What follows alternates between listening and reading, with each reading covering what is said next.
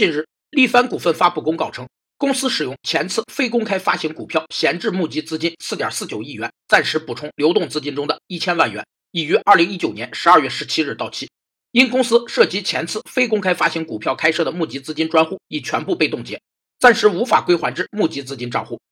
非公开发行股票是指上市公司采用非公开方式向特定对象发行股票的行为。